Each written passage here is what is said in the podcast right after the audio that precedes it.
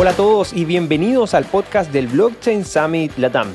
Tu espacio de conocimiento, reflexiones, puntos de vista y todo lo relacionado a Bitcoin, blockchain y criptomonedas en español, con visión global pero impacto regional. Mi nombre es Cristóbal Pereira y soy tu anfitrión. Desde el año 2015 trabajando en el ecosistema latinoamericano desarrollando diferentes proyectos y actualmente liderando uno de los eventos más importantes del ecosistema regional, el Blockchain Summit Latam. En este podcast conversamos con diferentes referentes globales y regionales para comprender y entender la actualidad en torno a esta tecnología, pero sobre todo participar y construir en conjunto de la nueva Internet del valor y la confianza. Sean bienvenidos y bienvenidas.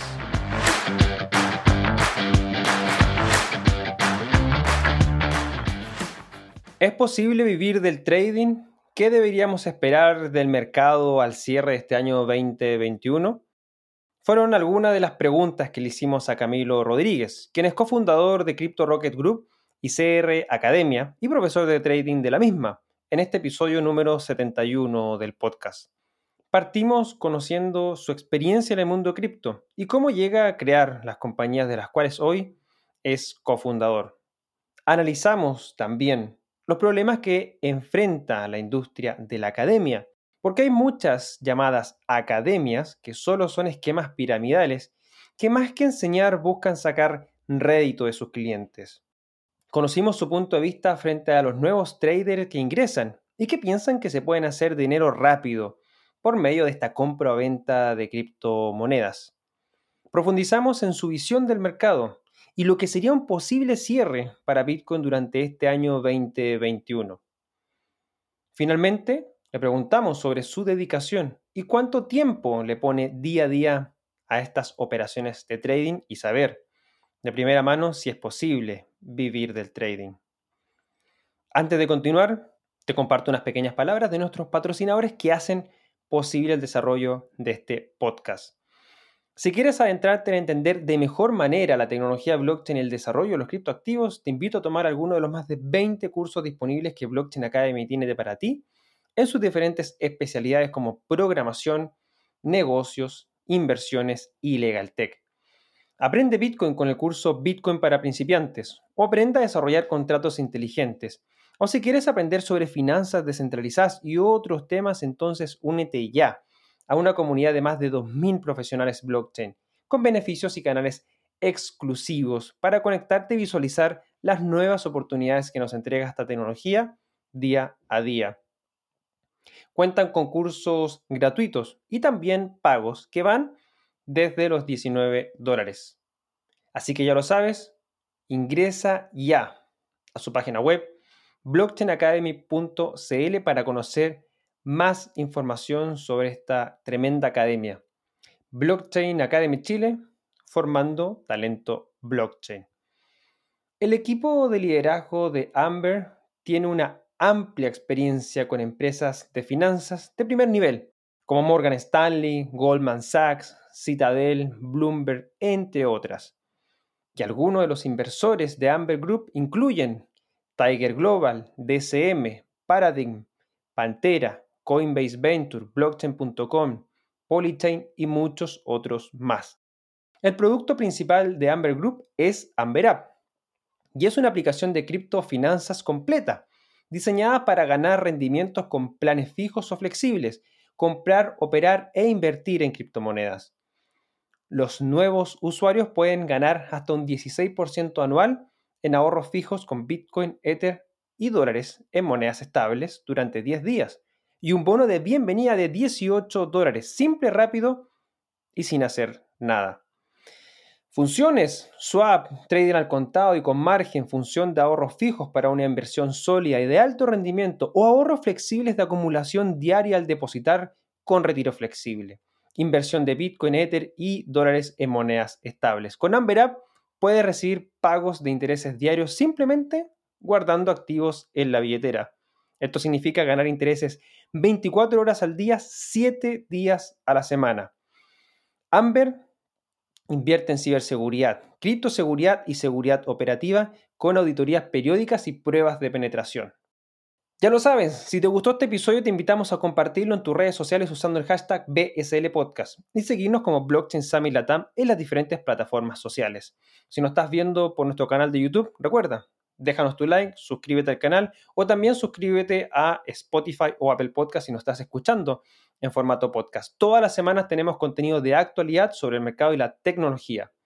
Únete a nuestra comunidad en Telegram, buscándonos como BSL Comunidad para conectarte y mantenerte al día de lo que está pasando en el ecosistema. Ahora, sin más que agregar, nos vamos a conocer más de Camilo, su experiencia y lo que tiene que hablarnos respecto del trading y de qué esperar de Bitcoin.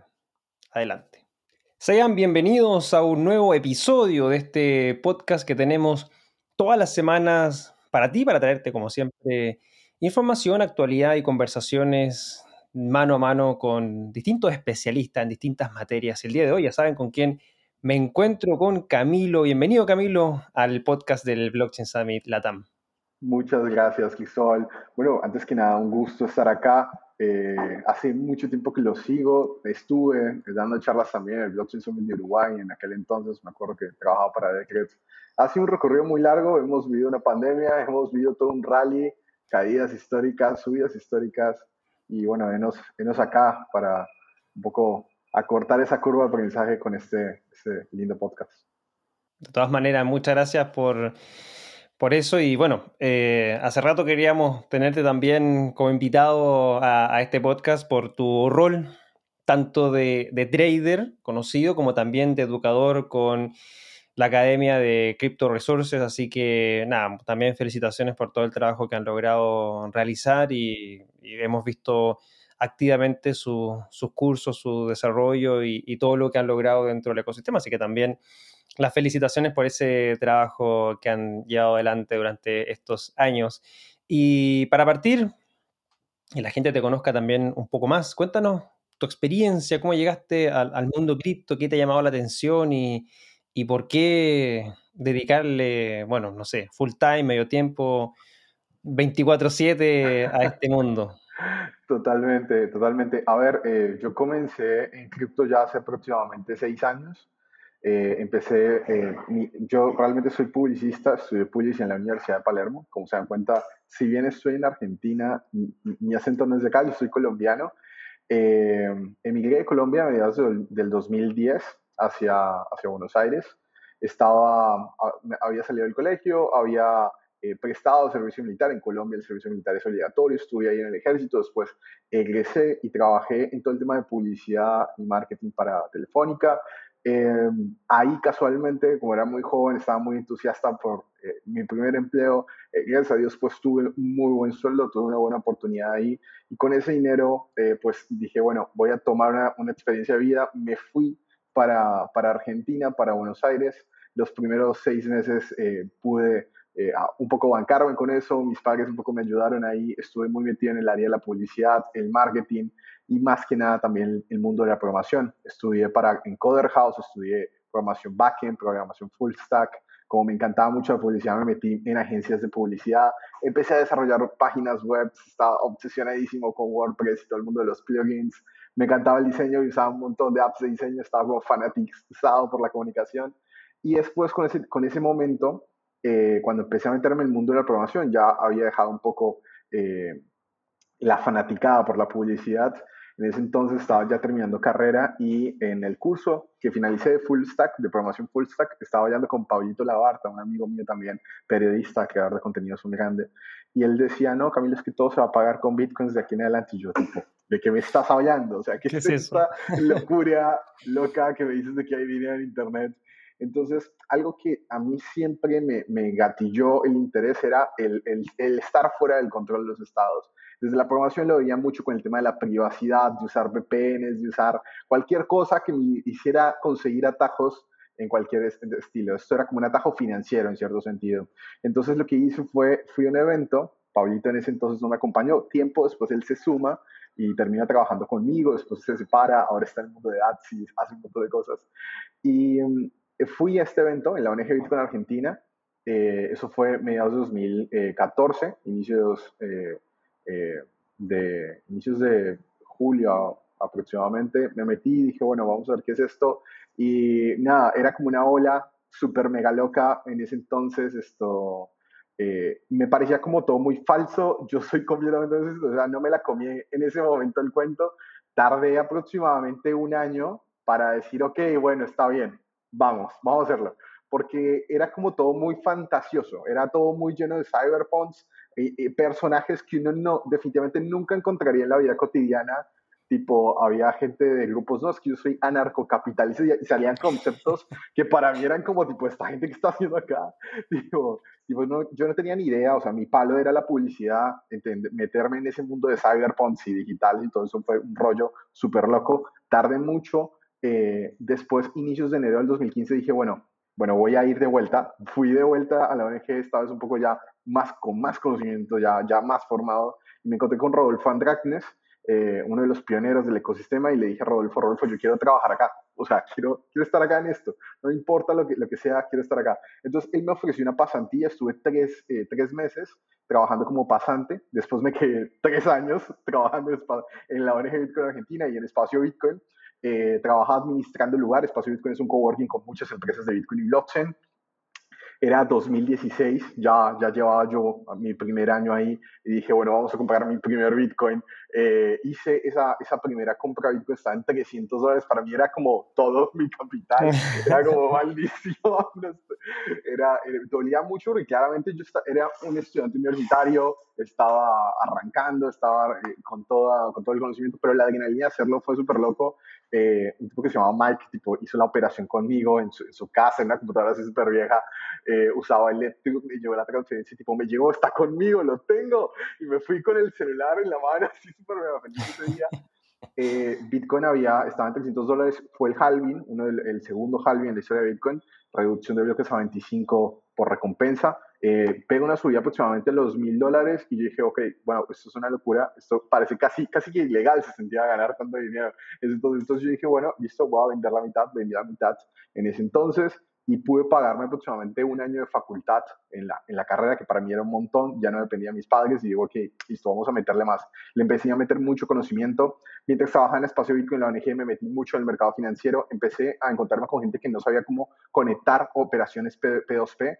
Entonces ahí sucedió algo muy interesante y es que empecé a hacer operaciones de compra y venta, ayudando a la gente cómo hacer operaciones contra cash, evitar estafas, evitar meterse con gente de mala reputación y hacer operaciones de forma segura. Y enseñándoles todo el tiempo a, a, a verificar que el saldo estuviera con ellos antes de soltar el efectivo cuando, contra la persona a la que le iban a pagar. Eh, en aquel entonces era, era muy difícil hacer operaciones P2P. Uno se reunía en un Starbucks, en la calle, donde fuera, con tal de hacerla, encontrar a alguien que te diera liquidez, porque lo difícil en aquel entonces era vender los bitcoins. O sea, ¿quién, ¿quién te los iba a comprar? Tenía que haber, haber, gente del rudo. Entonces empezó a armar una comunidad muy grande en Buenos Aires y Espacio Bitcoin se volvió como la embajada de Bitcoin en Argentina mucha gente iba hasta allá, se asesoraba, yo estaba ahí atendiendo el edificio, entonces me conectaba con muchas personas, desde, desde, la, desde el vamos ya saludaba a toda la gente, me acordaba los nombres de todo el mundo, y después eh, Rodolfo y Franco bueno, ya, ya estás como un nivel un poco más alto, empecé a dar charlas introductorias sobre Bitcoin y blockchain, empecé a enseñar, a dar charlas introductorias ahí, después esto, eh, ya faltando aproximadamente medio año para 2017, estaba a punto de renunciar, conocí a un familiar de Rodolfo, conocí a, a, a, un socio más y decidimos armar Crypto Rocket en aquel momento, que era una consultora. Eh, hicimos exchanges eh, para proyectos de Asia, hicimos criptomonedas, tokens rápidamente para pequeños proyectos, hicimos de todo, o sea, siempre mandándonos, siempre estudiando eh, tipo, no lo sabemos, pero tenemos la gente. Porque como estás en Espacio Bitcoin, tenemos empresas de software, estaba todo el mundo ahí, estaba, estaban todos signatura y empezamos a crecer, crecimos un montón. Después con, ese, con eso, pues renuncié a la ONG 2017, vendí la otra mitad de ese BTC que me quedaba ahí en ese pico y yo dije, esto es el clímax máximo para mí. Eh, tuve el honor de poder vender cercano a esos máximos 19, 200 aprox. Eh, tengo una foto en mi Instagram donde tipo vendo eso en un cajero automático eh, y le digo a mi papá, tipo, son reales, papá, son reales, los hice cash. Fue un viaje de ida. Bueno, ahí renuncié a a Espacio Bitcoin, estaba súper agradecido, fue, fue algo increíble haber sido también eh, coorganizador y ayudante también ahí en la BitConf de, de 2017 en Colombia, en el de Cameron. Ahí renuncié, empecé este proyecto aparte con, con mis socios, como todo proyecto aparte, la primera idea era, bueno, vamos a hacer un fondo de inversión, todo se quería entre ellos. Y en aquel entonces eh, yo tenía mucha cancha con el mercado financiero de la calle. Conocía conocí muchas financieras en Argentina, conocí muchas financieras en Colombia, me hice amigo de mucha gente y, y, algo que, me, que gracias a Dios me siento muy feliz es, yo fui uno de los pioneros en capacitar a otras financieras para que aprendieran a usar cripto. Entonces ah. empezó, se empezó a crear una cultura donde ya no se cambiaba contra efectivo acá, sino dame, dame Bitcoin o dame DAI. Eh, o dame Ethereum y te, lo, y te doy efectivo en mano. Era súper loco. Las financieras se adaptan a ese, a ese estándar y empieza a crecer el ecosistema cripto muy rápidamente. Eh, algo que tiene Argentina o particularmente que tenía Buenos Aires para mediados de 2017-2018 es que nacen muchos proyectos acá, como por ejemplo eh, nace la gente de Defiant, nace el equipo de Decentraland, nacen empresas de software como Atix, que le hizo la wallet de Yoroi a Ada, a Cardano. Toda esa gente eh, recibía pagos en cripto. Entonces todo eso canalizado hacia el mundo de las financieras, entonces empieza a manejar un estándar donde eh, claramente eh, todos empiezan a, recibir pagos en cripto y se empieza a liquidar contra efectivo y se empieza a hacer muy habitual. La adopción crece mucho en 2017, 2018 con el beer market, eh, inmediatamente esto empezamos con todo el ecosistema, con toda la caída de los mercados y en las caídas lo que más destaca es el development, el desarrollo. El que más construye es el que más va, va a crecer en la, en la próxima ola. En ese entonces, pues bajó mucho la adopción. Yo eh, personalmente me concentré en hacer la academia y me concentré mucho también en el mercado financiero. Una de las ventajas que tuve cuando empecé a meterme en el trading, ya eh, aproximadamente eh, para 2017 ya hacía tipo proper trading, que es básicamente el proprietary trading, es cuando uno hace trading con capital propio, conociendo los riesgos, conociendo todo lo que, en lo que uno se está metiendo para hacer que se dé cuenta, ¿no? De forma más profesional, administrando el riesgo, etcétera. Eh, empezamos a crecer esa cuenta, empezamos a, decir, bueno, este capital claramente esto hay que delegarlo algo que, que, agregue valor al mercado. Nosotros sabemos que no, no nacimos en, cuna de oro, queríamos dejar esa huella esa semilla de conocimiento.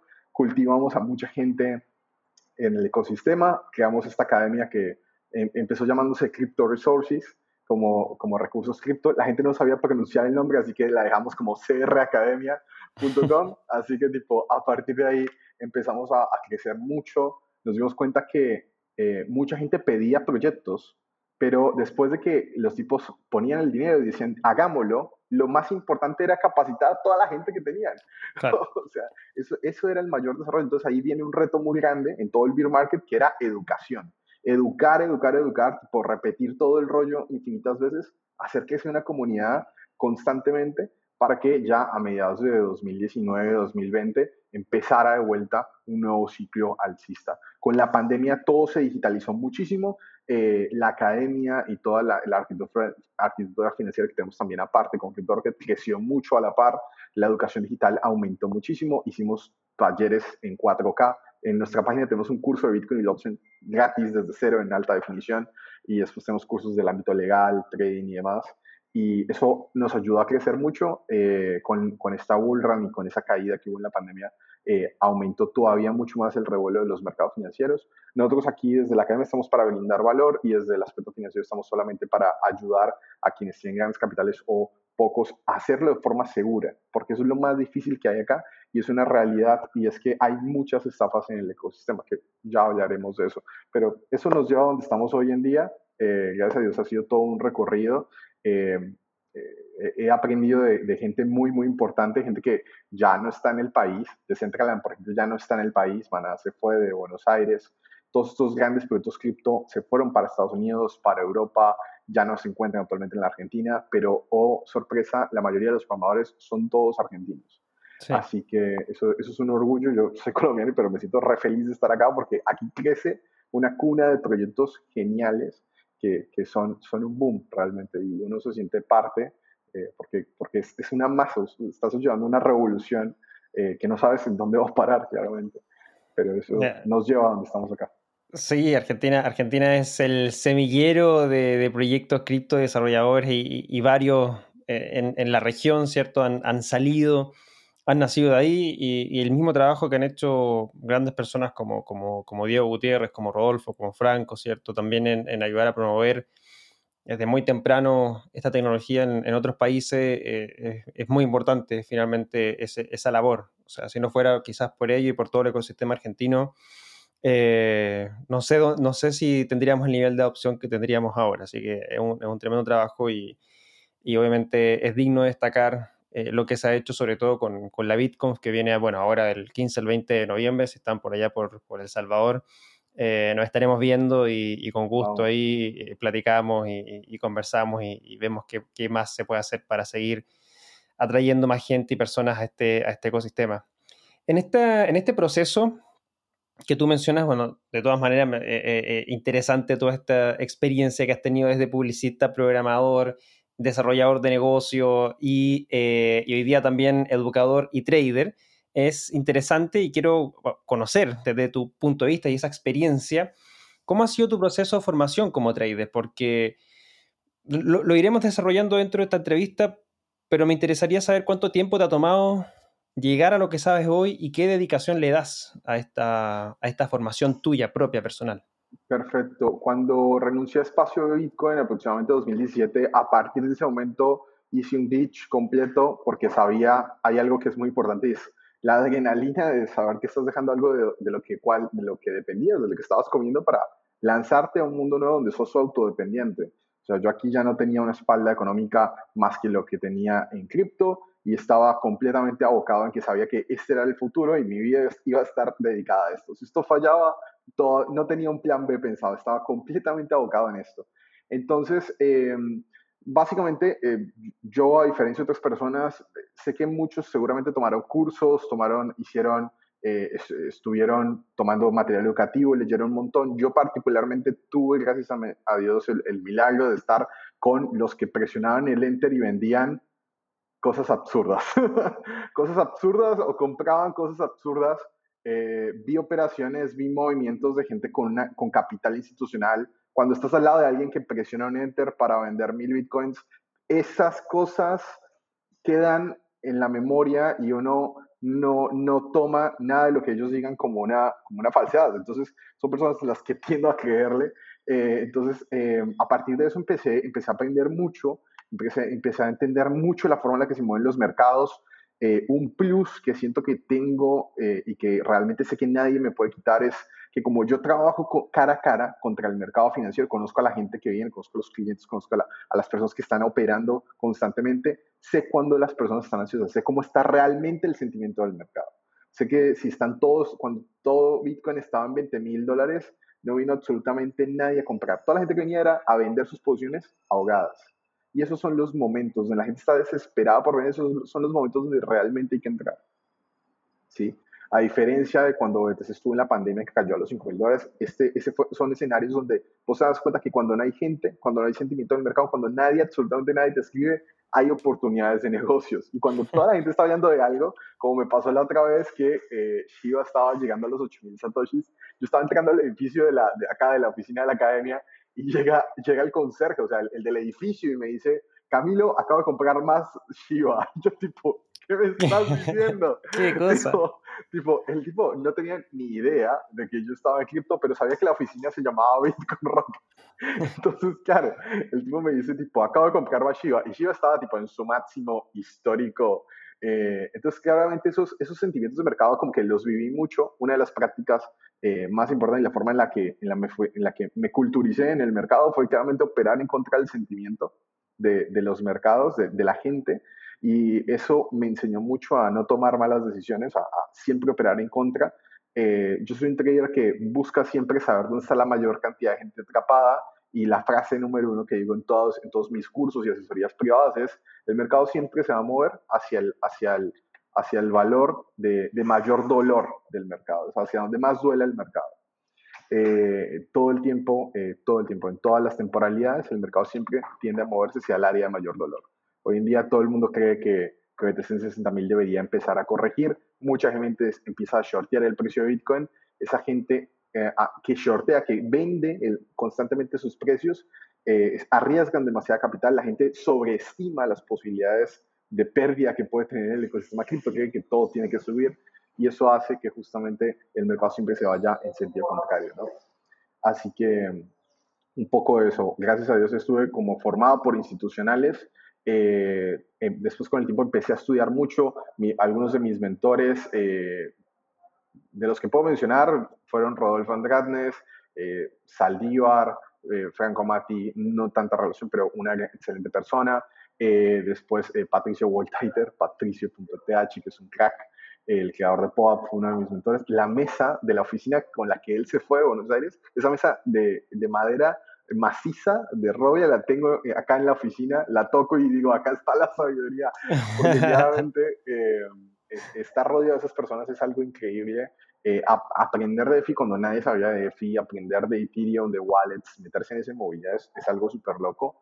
También se viven muchas buenas, muchas malas, pero eh, estar rodeado con gente con conocimiento que se siente, que, te brinda esa seguridad, hace que vos captures eso y también vos te sientas seguro para poder transmitirlo. Porque en ese entonces esto, eh, conocimiento había poco, había que googlear demasiado y toda la información era bastante, bastante confusa. Hoy en día la comunidad está mucho más unida que antes, ya la información está un poco más condensada y se sabe cómo a qué lugares ir.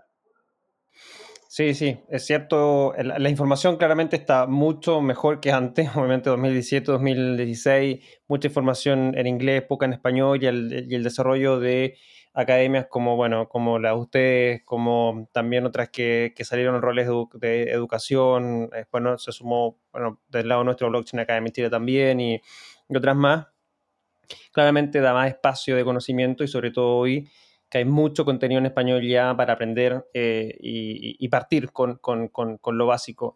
y, en ese desarrollo de contenido, de, educar, de enseñar, ¿qué te llama la atención como de, este camino por el lado que venías haciendo de, aprender tú mismo, obviamente, para tomar tus propias decisiones, formarte como trader, a a crear, a crear la academia, ¿qué, ¿qué, te llamó la atención como cambiar eso o agregar una función más dentro de tu experiencia a ese rol de educador? Perfecto. Yo creo que una de las cosas más importantes cuando uno está educando es eh, saber que hay dos tipos de perfiles. O sea, yo me di cuenta mucho de que hay gente que no quiere estudiar, que quiere todo muy filtrado y saber si sube o si baja el activo. No está para estudiar, no se sienten capaces. Y después está una, una parte, una facción que normalmente tiende a ser el, el, que, el que cuida mucho de su capital, esa persona que respeta su dinero, que sabe que, que no tiene mucho para con qué meterse para el mercado, pero que lo, lo, quiere hacer con cuidado, y es el que le tiende a ir muy, muy bien, porque el que más estudia acá realmente es el que tiende a triunfar en esto.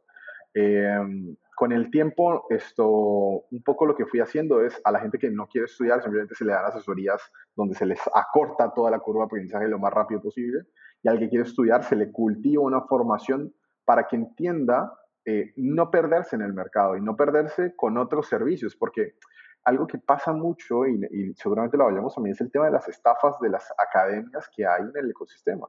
Hoy en día, eh, si bien CR Academia tiene pues un nivel, hay un estándar, hay una reputación que cuidar, es una realidad que todo el tiempo uno se encuentra publicidades en Instagram o en diferentes redes eh, con academias que te dicen, no, es que vos acá vas a ser millonario y tu vida va a cambiar.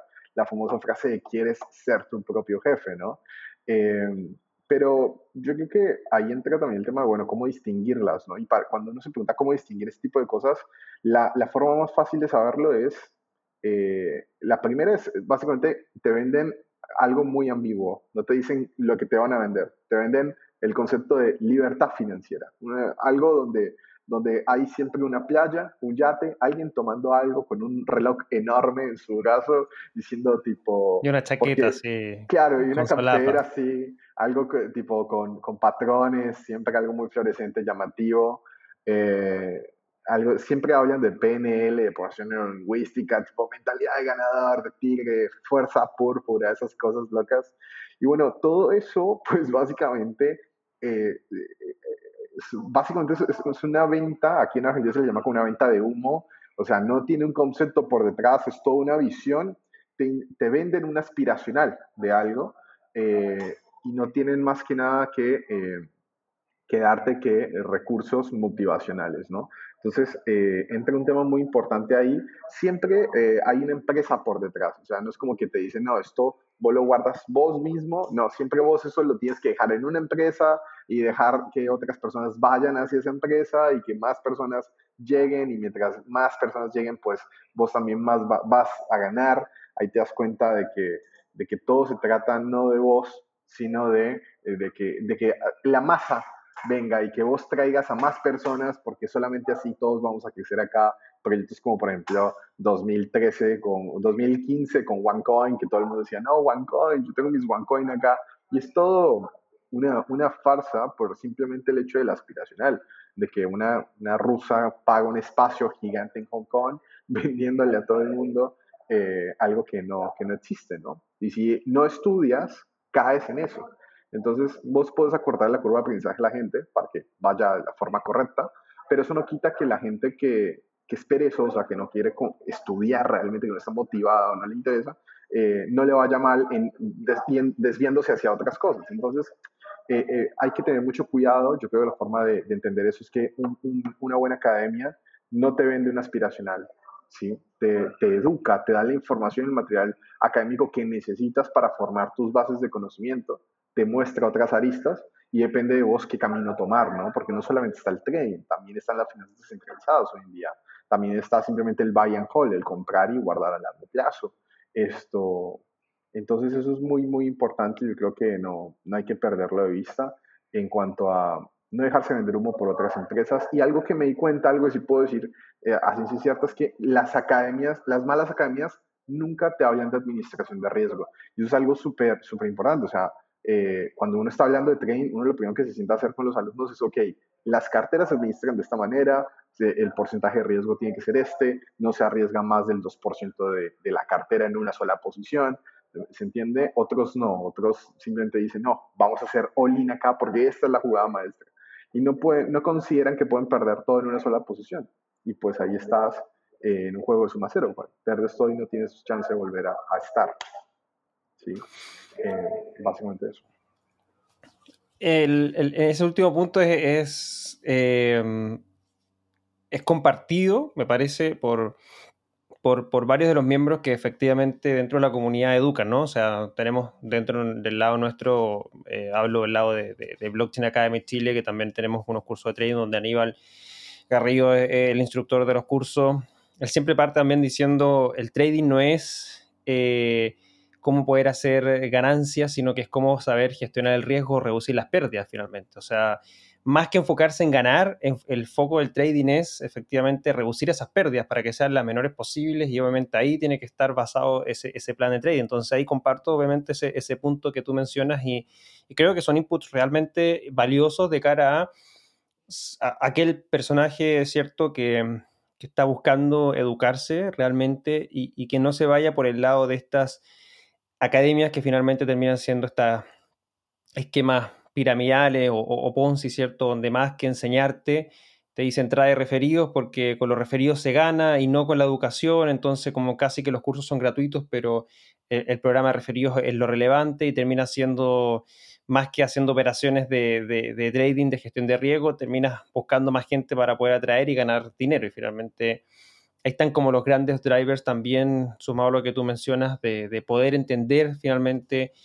Em, cómo poder distinguir, porque es muy importante, o sea, tú lo mencionas, o sea, en el mundo de la educación, aquel que realmente quiere aprender se va a dar cuenta de las academias que realmente le enseñan esa herramienta. Y aquel que se quiere hacer rico rápido va a tener y va a sufrir, lamentablemente, las consecuencias de entrar en las otras academias que en realidad de academia no tienen nada y tienen más de, esquema piramidal o, o Ponzi. Así que mensaje de alerta, y aquí como nos menciona Camilo, para todos aquellos que nos están viendo, escuchando, eh, es muy importante saber eh, distinguir eh, ese, tipo de, empresas y academias, obviamente, para, para no caer en, esas tentaciones falsas.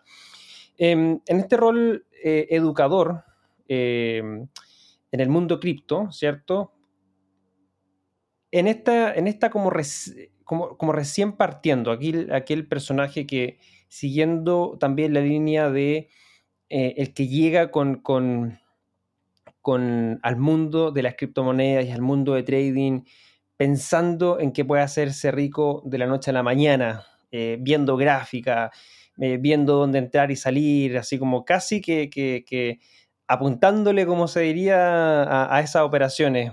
Em, ¿Cómo percibes? ¿Están, están, ¿Hay mucho entrando en esa, en, esa, en esa línea o, hay gente que, entra con ganas de aprender y hacer bien ese proceso educativo? ¿Cómo, cómo le, le, puedes decir a, a, o sea, ¿qué le podemos decir a las personas que llegan con esa idea de hacerse rico rápido con criptomonedas y trading? Eh, totalmente de acuerdo. Yo creo que eh, la gente que entra con ansiedades en el mercado, si no la sabe manejar, fracasa en el muy corto periodo de tiempo, en un muy, muy corto periodo de tiempo. La realidad es que el mercado financiero tiene que ser algo cero emocional. Si uno entra al mercado con emociones y, y, se siente completamente en, un estado de, de, embriaguez por el miedo, la euforia y la ambición constante en un ciclo vicioso, pues eso realmente no tiende a ser exitoso. Eh, no tiende a ser exitoso. O sea, son las personas que más rápido fracasan en el mercado. Algo que es, que es muy clave es justamente entender que el capital institucional opera en contra de eso. O sea, si vos estás completamente ambicioso porque el precio suba, como lo hizo ahorita que llegó a 64 mil, pues en el corto plazo seguramente caiga y te haga repensarte la vida misma mientras tienes esa corrección y vos digas, no, pero acabo de comprar y ahora qué hago. Y después cuando vos recapitules y digas, no, ya está, voy a vender, asumo esta pérdida, ahí el institucional va a entrar en rigor para capturar toda esa liquidez que vos dejaste en la mesa. Entonces aquí entra algo muy importante es que el mercado financiero esto consume emociones, se alimenta de las emociones humanas constantemente. Es una recapitulación. Hay un, gráfico del ciclo financiero que te lo muestra eh, de forma completamente transparente pero algo algo que pienso que es súper clave es que esa gente que entra con esa, con esa ansiedad, esa ansiedad genera muchas cosas. Y hay un concepto que yo explico en el curso de trading de nivel intermedio, el trading 102, que es el LRA, que es el Locking Range Analysis, que es básicamente cuando un trader está atrapado en un rango, ¿no? Un mal trader, un mal, el mal trader, el que se equivoca todo el tiempo, vende en la resistencia, eh, vende eh, en los soportes, en los pisos de mercado y compra en las resistencias, en los máximos. Todo el tiempo se equivoca.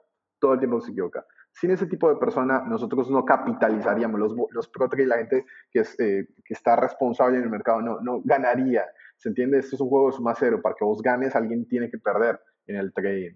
Entonces, aquí entra algo muy importante y es eh, que si vos no manejas esas ansiedades y no entiendes que estás en una lateralización, quedas atrapado en el mercado. Y lo que pasa mucho cuando un trader está atrapado en una posición, ejemplo, eh, por ejemplo, eh, el precio está en un rango como el que está ahorita, estamos en los, voy a fijarme acá un segundito, eh, el gráfico, estamos en los 63.350, bien. Bitcoin llegó hoy a los 63.900, casi 64.000. En ese momento, en ese corto periodo de tiempo, pues mucha gente compró, ¿sí? mucha gente compra en, en ese movimiento. El institucional lo que hace en cortas temporalidades es que, bueno, ok, muchos compraron en este movimiento, el institucional presiona para ir hacia abajo y esa gente que lo que hace cuando el precio cae, pues compra más, aumenta su posición de mercado. ¿sí? E, e, el, que dice que no, vamos a promediar la entrada, entre comillas, y ponen más dinero del que pensaban que iban a poner. Esto en spot, en futuros, en la vida misma, ponen, apuestan más. Sus ansiedades no se mantienen lo suficiente, el suficiente tiempo, porque lo que hace el institucional es, es que es hacerle creer a esa persona que, que por haber comprado, eh, pues el precio va va a retornar hacia arriba y el precio retorna medianamente hacia arriba, pero no entra en el rango donde el tipo quedó atrapado. No entra a su break-even, a su precio de entrada. Y es en ese momento donde el institucional, en cortas ventanas de tiempo, esto en 5 o 15 minutos, pues el institucional inmediatamente desestima la operación y vende grandes cantidades de mercado para shortear el precio hacia abajo, ¿no? llevarlo hacia abajo hasta la mayor cantidad de pánico posible, hasta donde ya nadie más le quiera vender entonces ahí recapitula el precio y después vuelve realmente a tener su legítima tendencia alcista. Entonces, en esos lapsos de tiempo, en esos lapsos de ansiedad, en estas pequeñas estructuras de, de traders atrapados que suceden en todas las temporalidades, en todo momento, pues el que no maneja sus ansiedades pierde su capital y se equivoca no una o dos, se equivoca cuatro veces. Si tipo compra en la resistencia, vende en el soporte, compra más abajo porque cayó, y después vende eh, mucho más abajo porque siguió cayendo y después cuando se sale todo, ahí el mercado tiene que tener su legítimo movimiento. Entonces, eso es muy importante. Hay algunos, hay algunos amigos que incluso tipo, se equivocan tanto que yo le digo tipo, avísame para hacer el contraindicador. porque, claro, para, para, hacer las operaciones. tipo, o sea, tienen una, una, una potestad súper mega loca. Entonces, aquí entra algo que es muy importante y es, claro, ser trader, dedicarse a esto, es estar, es, estar en la computadora, es estudiar, es replicarse todo el tiempo y adaptarse constantemente. Yo tengo en mi cabeza tantos patrones de velas, tantos comportamientos de order flow, de footprint, de LRAs que, que tengo, que tipo, ya, si no los veo, casi que no los, no los recuerdo, porque son páginas y libros y libros y libros que hay continuamente seguir leyendo. Quien no se mantiene eh, al día, quien no se mantiene informado y creciendo constantemente en la cabeza eh, de conocimiento, pues no, no, no, te vas a poder adaptar a todos los. A los movimientos.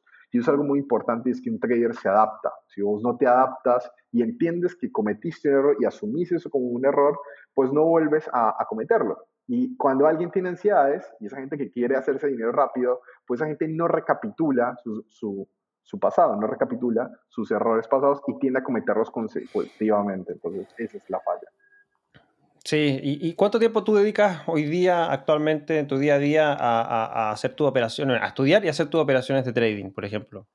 Eh, hoy en día eh, hago operaciones desde, desde las 10 de la mañana, desde las 10 y media de la mañana, hasta eh, las 4 de la tarde. Ese es como mi rango. Después hay días eh, muy particulares donde opero eh, por ejemplo, todos los cierres diarios, que en Argentina son a las 21 horas, ¿sí? el, el, el OTC, el UTC 00, eh, el cierre diario lo reviso mucho, el cierre mensual, todos los 31 o, o, cierres de mes, y el cierre semanal, que son los domingos 21 horas, que es donde suele haber más volatilidad, ¿no? Entonces el mercado tiende a tener realmente fuera, movimientos fuera de serie, ¿no? Domingos 21 horas.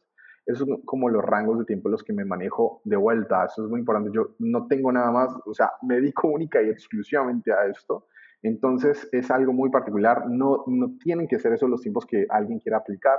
Eh, si uno recién está comenzando, primero dedíquenle horas de estudio eh, antes de lanzarse esto para sentir la seguridad el, y el conocimiento previo a, porque eh, lanzarse a ver una casa de cambio, un exchange viendo velas y patrones, es como que la gente a veces no, no lo asume eh, como tal y, y, crees que es simplemente dinero virtual, pero tú estás jugando acá con plata real.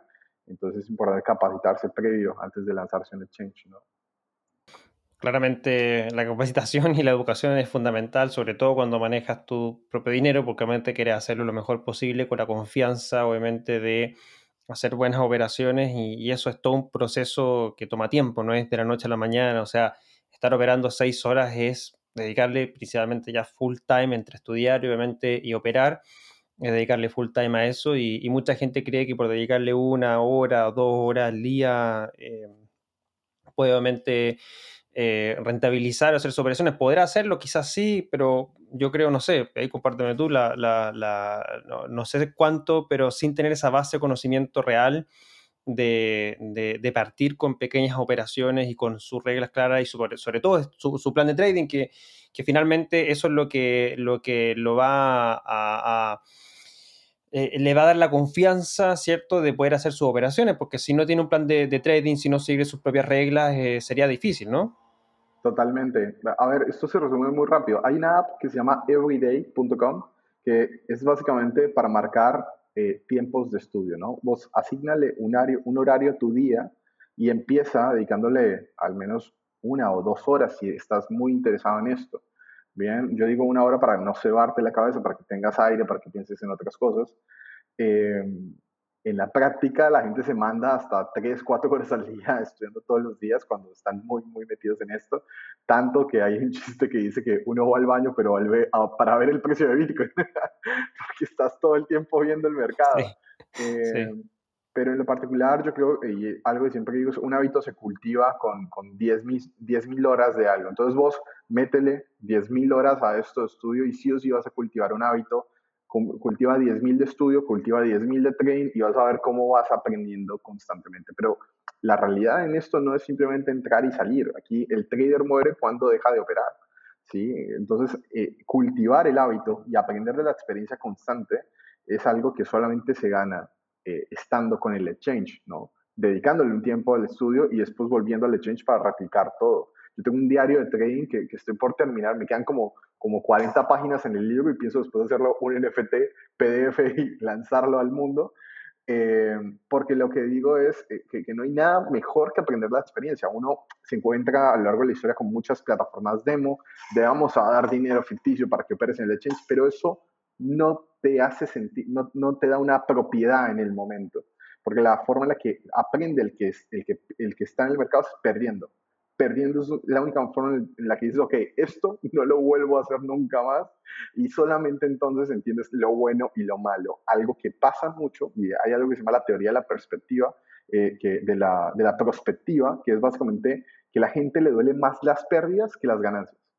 ¿no? Y eso básicamente lo que hace es que la, gente rechace mucho el trading porque siente que no, no son capaces pero porque si no son constantes, no son periódicos en, la cantidad de dinero que ponen, en los porcentajes de cartera, en la administración de riesgos, no son constantes en eso y, y cuidan el progreso, pues mueren en el camino. Eso es lo que suele pasar. Nada, muy interesante esto que estamos conversando con, con Camilo, muy educativo, muy eh, instructivo. Un minuto nos damos para poder eh, conocer los eh, anuncios que tienen nuestros patrocinadores y volvemos rápidamente para seguir con la segunda parte de esta entretenida conversación con Camilo. ¿Qué te ha parecido la conversación con Camilo hasta ahora? Interesante lo que nos comentó sobre su experiencia y consejos para los nuevos traders. Antes de continuar y adentrarnos en conocer más sobre su visión del cierre de mercado para finales del 2021, te comparto unas breves palabras de nuestros patrocinadores.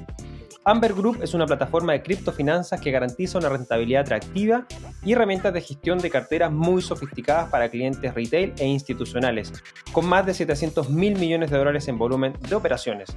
Su producto, Amber App, ofrece hasta un 16% anual con Bitcoin, Ether y dólares en monedas estables y 18 dólares para usuarios nuevos. Blockchain Academy Chile cuenta con la más amplia oferta académica sobre blockchain y criptoactivos en español. Compra tu primer curso con criptomonedas y obtiene un 10% de descuento. Y recuerda que si ya participaste en uno de nuestros cursos, accedes a un 20% de descuento en cualquiera de los otros cursos disponibles. Sigue el enlace en la descripción del episodio para acceder a los servicios de nuestros patrocinadores. Y ahora seguimos adelante con esta entretenida conversación con Camila.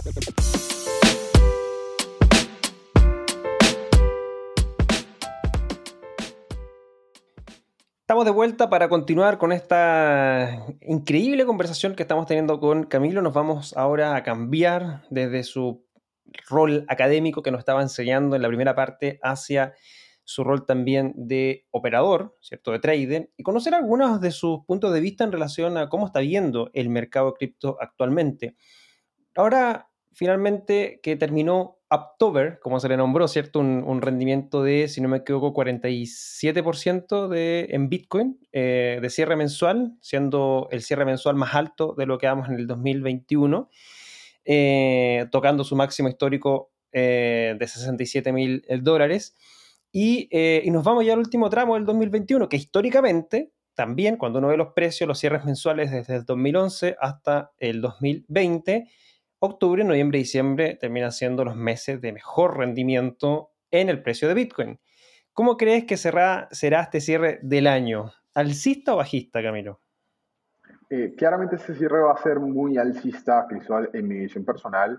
Eh, algo que, siempre tengo, tengo en cuenta son estas dos últimas caídas que hubo cuando Bitcoin se fue aproximadamente a los 3.200 eh, dólares y la caída que hubo hasta el área de los 30.000, ¿sí? Seguramente todos recuerdan esa caída que hubo después de que se marcó ATH hacia el área de 30.000, 28.800. Esa venta de 30.000, para que se hagan una idea, fue tan fuerte como la venta masiva que hubo en la pandemia. Ese volumen de venta fue una, una venta masiva de pánico, tan grande como el nivel de la pandemia. saber esto es muy importante porque eso recapitula de que nunca más iba a volver a ver un Bitcoin por debajo de, de, de 30 mil dólares. Era algo muy importante que había, que había que saber y solamente lo sabía el que estudiaba en ese momento. Porque algo que son los patrones de velas, los spikes y un comportamiento de una vela que tiene una, una gran presión de venta, que es una vela de venta que no tiene una tendencia consecutiva al pasado, o sea, no, no había realmente eh, una continuación de venta masiva, esto sucede en una única sesión de mercado, una fuerte caída abrupta durante toda esa semana, eh, genera eh, que, que, se sepa, se descubra en ese momento durante esa fuerte caída dónde está el freno de compradores. Cercano al área de los 30.000, 34.000, entra una fuerte presión compradora y esa vela marca una mecha de reversión. Bien, ¿Qué es lo que pasa? Cuando el mercado tiene una caída tan abrupta como la que hubo en ese momento, tarda en recuperar. esa caída de los 30 mil dólares tardó en recuperar aproximadamente unos 2, 3 meses. Bien, después cuando se sale de ese rango, cuando se vuelve el, área de 30 mil a 48 mil dólares, una, un área de, de, de soporte, observen que es muy interesante que ese rango, ese rango de gente queda atrapada. O sea, ustedes siempre piensan en el trader que se equivocó. En el rango de 30 mil a 40, 42 mil dólares, toda esa gente lo que hizo mal fue vender. Y el institucional lo que hizo fue que eso se volvió un área de soporte. El precio después nunca volvió a entrar a ese sector. A partir de ahí empieza una fuerte tendencia alcista en las semanales. Bien, y ahorita nos encontramos muy cerca de, eh, ese máximo histórico que tuvimos, a, que tuvimos en, esa semana del, del 1 de abril de, de, este año. Y bueno, lo que nos espera ahora justamente es calcular esas extensiones de mercado, hacia dónde quiere ir ahora en, esta próxima subida. Cuando se está tan cerca de un ATH en un activo, normalmente hacer máximos a ese ATH previo genera otros máximos mucho más altos. Bien, eso se le llama el price discovery, es un momento del mercado donde ahí en ese precio no hay historia en el pasado y todo se analiza en esas cortas ventanas de tiempo. Algo que es muy importante entender es la extensión de ese mercado, hasta dónde se puede extender. Y acá hay dos teorías muy importantes. La primera es algo que se llama el canal logarítmico.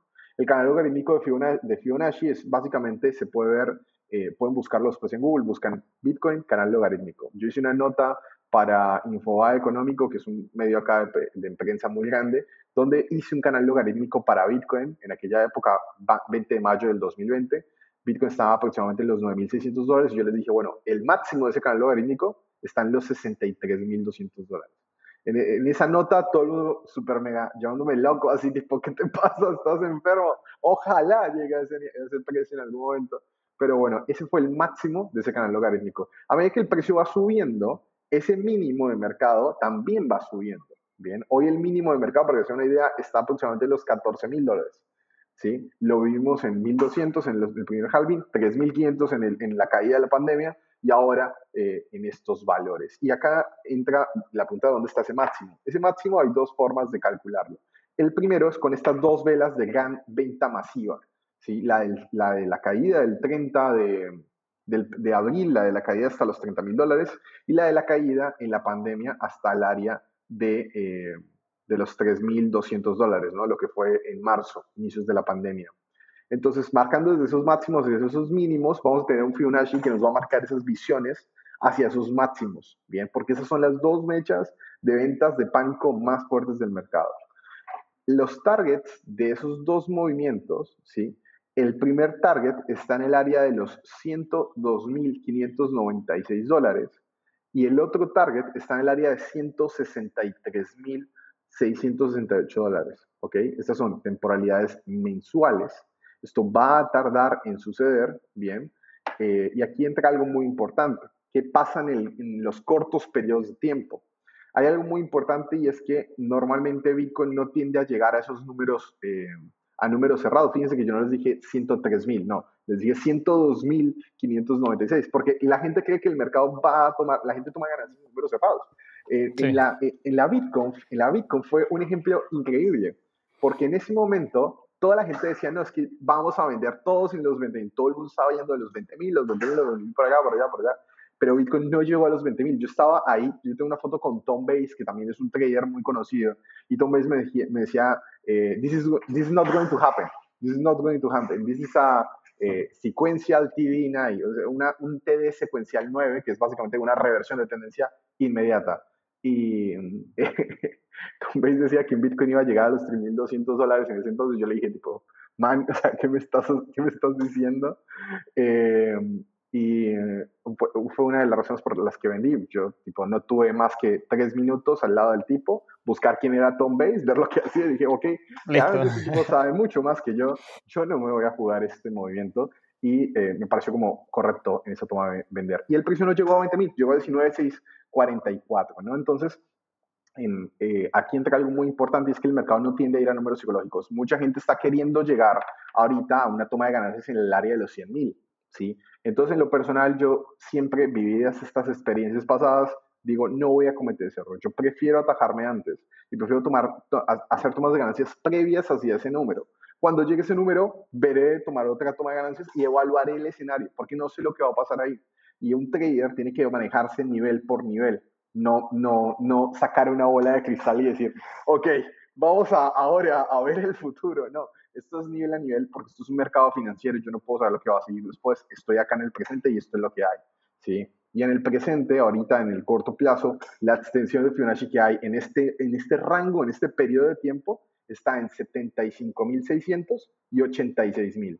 Esos dos niveles son para mí los niveles más importantes de superar para ver, para ver un cambio de paradigma en el mercado. Si eso no sucede, pues muy seguramente los rechazos de esos números nos lleven inmediatamente a una tendencia bajista para inicios del próximo año. Yo en lo particular también considero como vos que noviembre y diciembre son meses muy alcistas. En lo personal eh, tengo ventas parciales en, en, esa área de los 75, una venta en los 86 y recapitularé. Si después de eso ah, eh, vuelve a números más altos, prefiero perdérmela, pero no arrepentirme de salir en, en, en los máximos en los que yo considero que son eh, los más lógicos del mercado. Eh, no creo que Bitcoin llegue a los 100.000, creo que puede hacer en el mejor escenario 98.400, algo así tipo muy cercano a los, a los 100.000, pero no creo que llegue a 100.000 en el corto periodo. Y seguramente si llega a 100.000 haga un mechazo en sentido contrario, porque eh, el mercado no deja que vaya a números eh, cerrados. Si el mercado va a números cerrados, ¿por qué? Va a seguir subiendo a números todavía más altos. Un número psicológico es un número con muchos ceros, como el de 100.000. Un número no tan psicológico sería tipo 99.500, ¿sí? Ese tipo de cosas.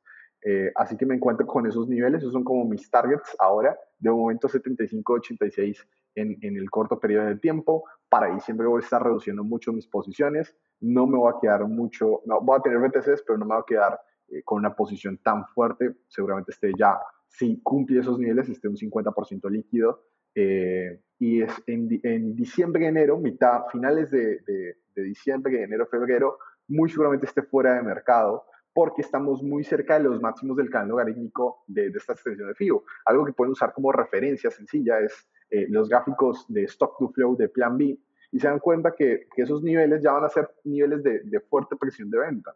Entonces no es una zona en la que quiera quedarme all in en Bitcoin eh, desde mi punto de vista personal. Eh, seguramente retome de vuelta full operaciones en mediados de marzo.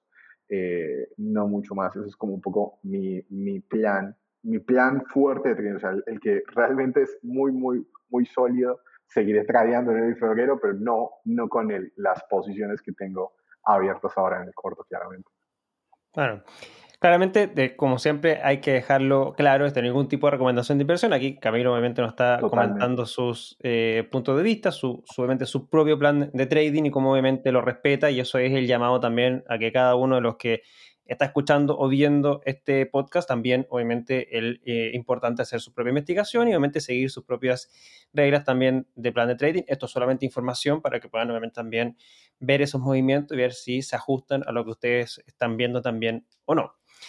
Eh, dentro de esto lo mencionamos a nivel de este mercado alcista, ¿cierto? De, de, de, todo este año, cómo se ha venido dando eh, eh, los precios de no solo Bitcoin, sino que también de casi todas las, las otras altcoins, ¿cierto? Que han marcado máximos históricos también. Muchos que han entrado este año se sienten traders por haber hecho operaciones que obviamente son buenísimas porque, bueno, hoy día o, o tiempo atrás, cualquier cosa que uno compraba terminaba subiendo, obviamente hacía sus operaciones y todo.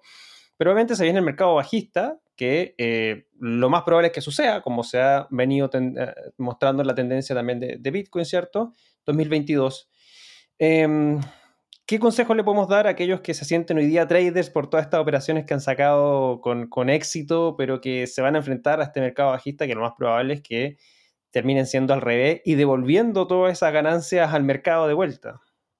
Totalmente, eh, es una buena pregunta, Chris. Eh, yo creo que personalmente eh, hay algo que, siempre, eh, siempre le digo a la gente que es como muy ansiosa, que está como constantemente buscando así eh, en qué meterse y es, eh, cuando quieres abrir una operación, ábrela con, con menos de la mitad de lo que pensabas abrirla.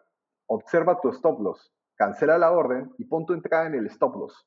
Porque lo que te va a pasar, muy seguramente esto se le digo mayormente a la gente de futuros, vean su precio de liquidación y ahí recién pongan su entrada y es que el mercado siempre va a buscar tu precio de liquidación. El precio siempre se va a mover hacia el área de mayor dolor. O sea, todo el tiempo se los voy a recordar, todo el tiempo. Y eso em, básicamente se los digo porque eh, justamente como bien mencionas, eh, mucha gente cuando el mercado empiece a tornarse bearish y empiece un bear market real, eh, mucha gente no va a saber cómo controlar su cartera, va a disminuir la gente, seguramente desaparezcan academias, desaparezcan criptos de, de todas estas que dicen, bueno, Bitcoin no se fue a los 200 mil, enos acá pidiendo una vez más su ayuda financiera. Ese tipo de cosas eh, van a pasar, hay que tener mucho cuidado. Eh, administren su, su, cartera con mucho, con mucho cuidado. Tomen ganancias, porque esa plata sigue estando sobre la mesa hasta que ustedes no venden esa posición.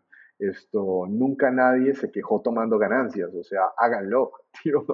Eso es súper mega importante. Eh, y por otra parte, antes de meterse en algo, porque todo el mundo te lo diga, hagan su propia investigación y no tomen nada como un consejo financiero hasta que realmente ustedes se sientan seguros y asuman la responsabilidad de la decisión que están tomando en ese momento. Porque el no ser consciente hace que a las 19 de la noche, porque estoy aburrido, entre comillas, quieras comprar o tomar una posición y te vaya completamente mal y te quieras arrepentir de ese tipo de decisiones, ¿no? Así que eso es un poco mi, opinión. Está perfecto la recomendación y obviamente acá compartimos claramente eh, lo que nos comenta Camilo.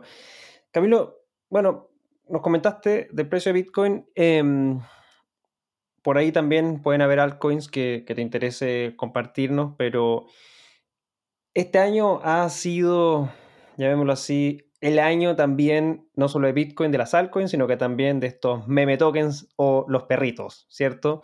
Eh, Doge, Shiba y otros más perritos Floki han salido a la palestra.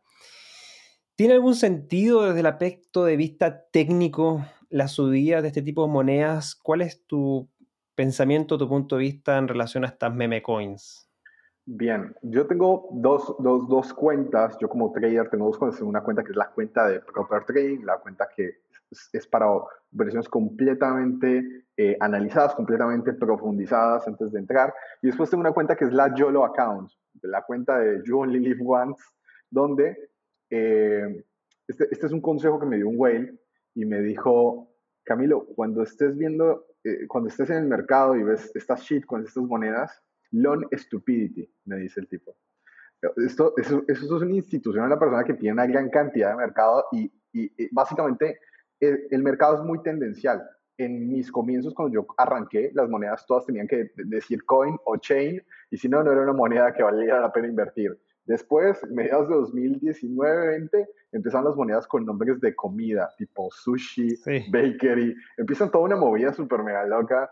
Eh, después empieza la de los animales, eh, Monkey Swap, Pantera Swap, empieza toda una, eh, Pancake empieza toda una movida, después empiezan los, los memes de los perros, ¿no? Dogecoin, sale Shiba y salen estas cosas súper locas y te das cuenta que la gente no quiere cosas de segunda capa, no quiere, en, ese, en, esas, en esas cosas tendenciales, no quiere nada eh, de, de, de, super mega smart contracts y descentralización. No, los tipos están porque la moneda es barata y porque eh, les gusta ver en, en, el saldo de su billetera que tienen 80 millones de algo que podría o no llegar a un dólar.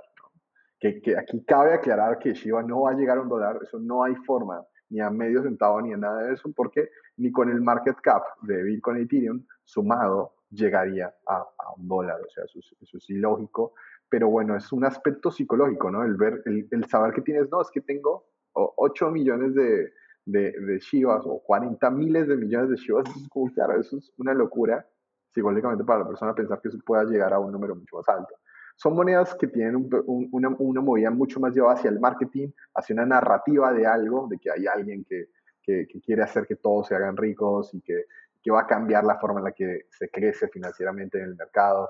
Es algo muy tendencial y como es algo tendencial no hay que quedarse en eso, ¿ok?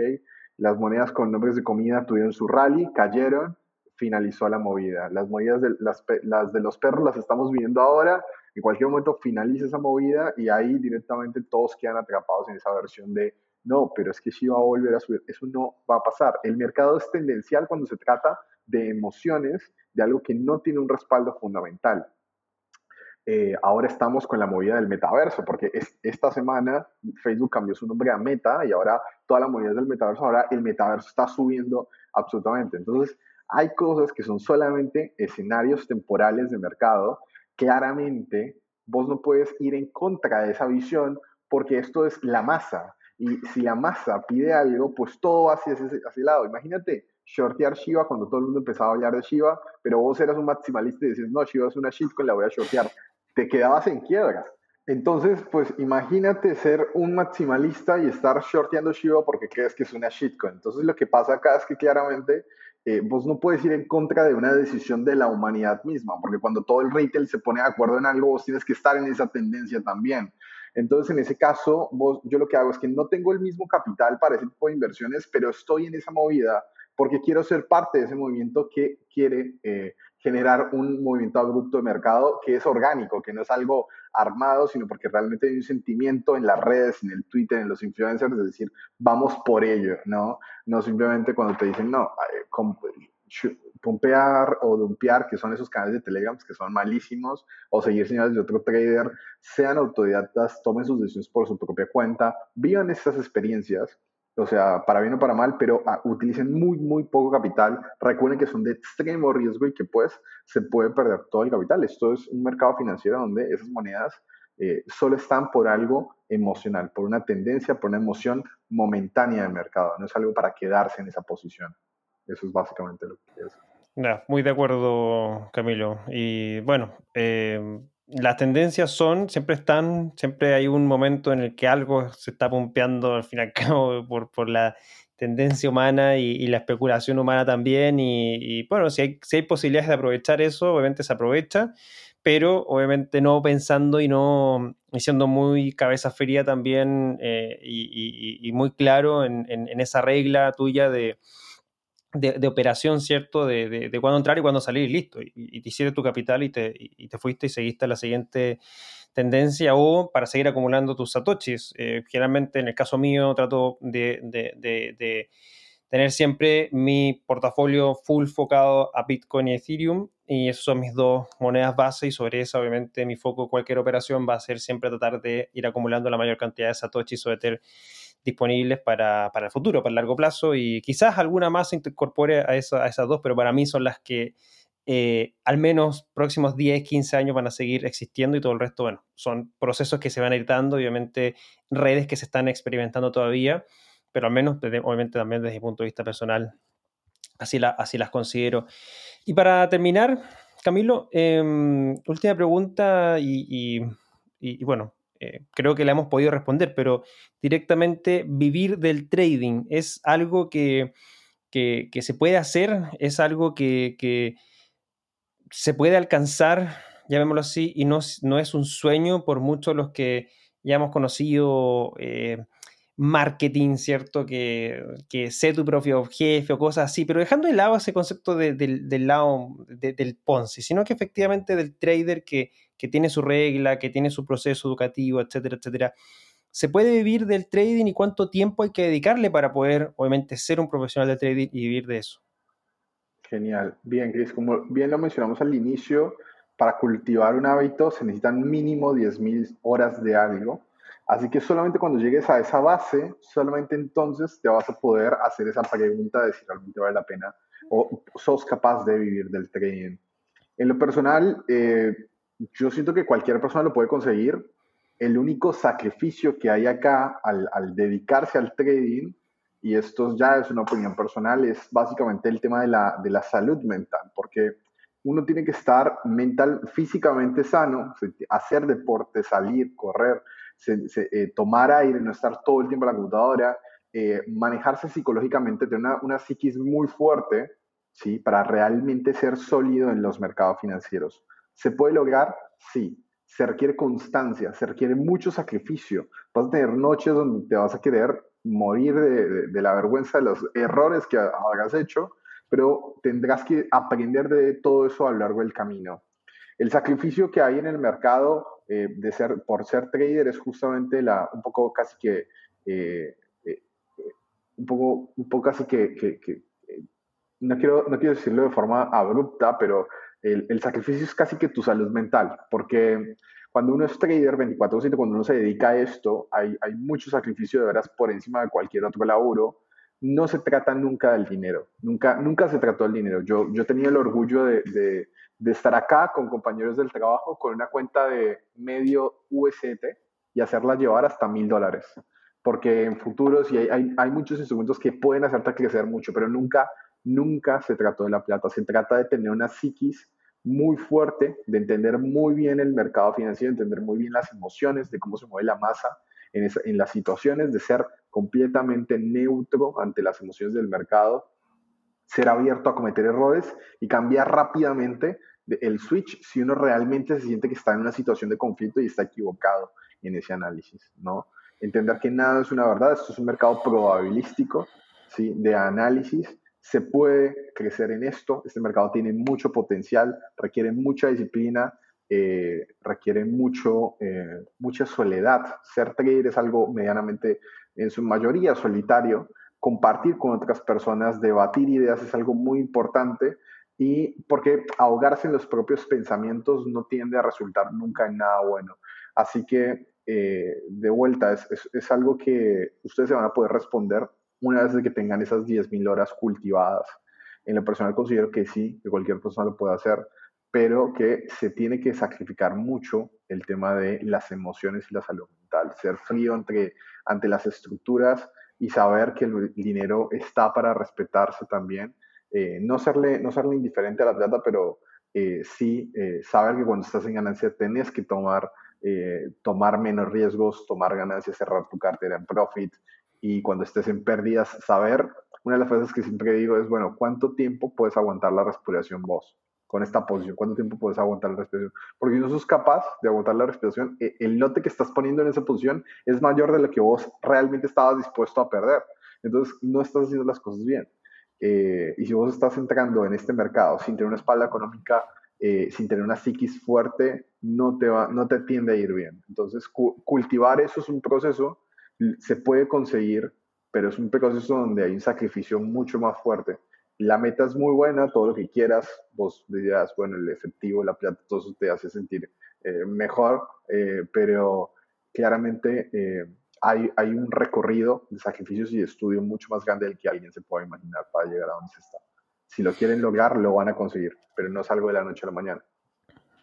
Bueno, algo que se comparte claramente y, y obviamente algo que esperamos que muchos de los que están escuchando y nos están viendo también lo entiendan de esa manera. Gestionar el miedo y la codicia generalmente para una persona es bien complejo porque siempre está el ahora, no sé, estoy, estoy, me estoy perdiendo, pero digo, ahora se da vuelta al mercado, ahora, ahora un poquito más, un poquito más, y termina perdiendo todo por no seguir sus reglas, por esa gestión del miedo y la codicia, ¿no? O sea, creo que, que, que el saber conocerse uno también con sus límites y, y entrenarse uno mismo, así como también entrenar con tu plan de trading es fundamental para lograr conseguir en el mediano o largo plazo vivir de esto, finalmente, como, como tú bien lo dijiste, eh, Camilo, y como también nos ha mencionado algunas veces también Aníbal en, en, en distintos espacios con los que hemos compartido con él. Em, yo creo que dentro de este eh, programa de esta conversación en particular. Varios son los puntos relevantes que esperamos haber compartido obviamente con todos los que nos han estado escuchando, viendo. Y obviamente puede que hayan quedado algunas ideas que a lo mejor no las tocamos y siempre dejamos un micrófono abierto para nuestros entrevistados que quieran compartirlo. Y bueno, si tienes alguna idea, algún pensamiento, algo que a lo mejor no, no pasamos por ello, adelante y micrófono abierto para ti. Eh, bueno, gracias, Liz. Eh, por mi parte, estudien, lean mucho, vean muchos patrones, libros para empezar a leer. Alexander Herder, Vivir del Trading de Alexander Herder. Después, esto, mentores con los cuales estudié, eh, que capaz son cursos como demasiado, demasiado costosos, pero que son los número uno hoy en día en el mercado. En habla hispana está Order Book Trading, que es básicamente Ferran Font, que es un mentor de traders son cursos de 3.000 euros en habla hispana, pero es un, un, excelente profesor. Es el dueño de esa página de orderbooktrading.com. Eh, eh, después, eh, claramente tienen cursos de mucho más bajo nivel, mucho más económicos, como los de CR Academia, por ejemplo. Aprovecho para tirar el chivo, que son mucho más bajos a tierra y es un resumen un poco de todo lo visto con, con esos grandes. También en habla, en habla inglesa está Ben Stein, también es muy buen trader. Tom Base tiene material, pero es un poco más marketinero, el tipo no, no es como que haga constantemente trading, el tipo formó todo lo que entendió en el mercado financiero tradicional, volcó, creó un indicador que es el TD secuencial y, y quedó ahí, no, no, no la siguió. Eh, y para mí un trader, un buen trader es alguien que a su edad, a sus 60, 45, 80 años, sigue operando mercados. ¿sí? Brendon, trading con Brendon también, muy importante. Eh, los creadores de Sociarts.com son una herramienta monstruosamente gigante. esa herramienta tiene unas alfas increíbles para aprender footprint, para aprender order flow, eh, que son temas un poco más avanzados. Les aconsejo seguirlos. Eh, Insilico en Twitter, muy buenos traders. CryptoISO en Twitter, eh, muy buen trader. Trader SZ. Eh, y después, ¿qué otro más? no mucho más. Esos son como los más conocidos al día de hoy. Fíjense las tablas de líderes de las mesas de trading. Las, las tablas de líderes, es decir, son los, los que ganaron campeonatos, los que tienen el top 1 de PNL, de Profit eh, en, en, las tablas de los exchanges. Algunos son usuarios reales en Twitter, búsquenlos. Eh, hay unos que tienen unas señales impresionantes, muy buen conocimiento de mercado eh, y que te dan una reflexión muy profunda del, del dinero. Sea, gente que pone cuatro o hasta ocho figuras eh, de, ceros al alza o la baja, eh, gente muy, muy gruesa del mercado, que no, que no opera con poco, ¿no? Y cómo piensan y cómo se mueven ante las tendencias del mercado. Eh, ese tipo de cosas son, son, son muy útiles. Yo creo que estudiar, mantenerse, mantener el circuito en comunicación, no quedarse solamente en el estudio autodidacta, sino circular, hablar con otros para entablar ideas, es súper mega importante para, para, crecer como trader. Eh, yo creo que va por ahí un poco el camino. Excelente. Y si quieren conectar contigo, Camilo, ¿dónde lo pueden hacer? ¿Cuáles son tus redes? Perfecto. A mí me pueden encontrar eh, en Instagram principalmente, que es lo que más suelo usar porque se responde muy rápido, que es arroba Camilo arroba Camilo L-W-I en Instagram, Camilo Rodríguez Blanco en LinkedIn, eh, sino directamente en CR Academia. CR Academia no es por Camilo Rodríguez, es por Crypto Resources, por recursos cripto, pero eh, nada, eso, eh, cualquier cosa que necesiten con muchísimo gusto. También doy asesorías y mentorías a otras personas que quieran cultivarse como trader. Lo ideal es que antes de que tomen asesorías conmigo, es que primero estudien mucho, mucho, mucho con la academia, cultívense material. Hay mucha información en internet, yo siempre lo digo. antes de venir acá a tomar asesoría conmigo, porque son como charlas que tienden a ser un poco más avanzadas. Así que el mejor objetivo siempre va a ser que se informen antes de venir a, nosotros o ir a la comunidad también de Chile, que por supuesto es desde donde estamos ahora también. Aquí no, no hay competencia, o sea, todo esto es unión, por eso estamos acá, por eso estamos aquí haciendo estos podcasts, porque ese crecimiento mutuo es donde nos lleva a donde estamos ahora, construyendo contenido. Por supuesto, no, totalmente de acuerdo en ese punto y, acá eh, siempre hemos eh, abierto puertas para que todo aquel que, que, tenga algo que hablar, tenga una voz, esté haciendo algo que, que sea de impacto al, al, ecosistema latinoamericano, siempre es bienvenido y, dejamos siempre de lado si por cualquier motivo para nosotros no es competencia, es construir juntos esta comunidad, somos pocos todavía y, es importante hablarle a más gente para que más gente se eduque y, y obviamente cada uno tiene su forma y tiene su, su estrategia, pero creo que entre todos nos, nos unimos, obviamente, eh, con un fin de llevar esta tecnología a más personas y obviamente ir agrandando esta torta en conjunto. Así que de todas maneras siempre va a haber este espacio para todos aquellos que, que estén desarrollando algo con impacto y claramente en, en Crypto Resources, en, en CRE Academia, eh, lo están haciendo y obviamente el espacio va a estar siempre disponible. Muchas gracias Camilo por habernos acompañado en esta oportunidad. Te agradecemos también a nuestros patrocinadores como son Amber Group y Blockchain Academy Chile y también nos dejamos invitados, si nos estás viendo en este canal de YouTube, a suscribirte, a dejarnos tu like si es que te gustó esta entrevista y también, obviamente, comentarios si es que hay alguna duda, consulta que quieras hacerle a Camilo. O también, si nos estás escuchando en Spotify Apple Podcast, suscribirte al podcast para que no te pierdas nuestros programas semanales. Y síguenos en redes, Blog Summit en Twitter, Blockchain Summit Latam en Facebook e Instagram y únete a nuestra comunidad en Telegram como BSL Comunidad. Muchas gracias, Camilo. Nos estamos viendo en una próxima ocasión. Por favor, muchas gracias, Cristóbal, y gracias a todos por escuchar hasta acá. Hasta luego. Bye, chao, chao. Te recordamos que el Blockchain Summit Latam es uno de los eventos íconos de Latinoamérica sobre Bitcoin, blockchain y criptomonedas en español. atrayendo a más de 300 speakers e impactando a más de 10.000 personas en sus cinco ediciones. Forma parte de Latam Tech Finance, empresa que busca construir en conjunto la nueva Internet del valor y la confianza. Las opiniones vertidas en este episodio son de exclusiva responsabilidad de quienes las emiten y no representan necesariamente el pensamiento de Blockchain Summit Latam ni de Latam Tech. Este podcast es traído y producido para ustedes por Blockchain Summit Latam.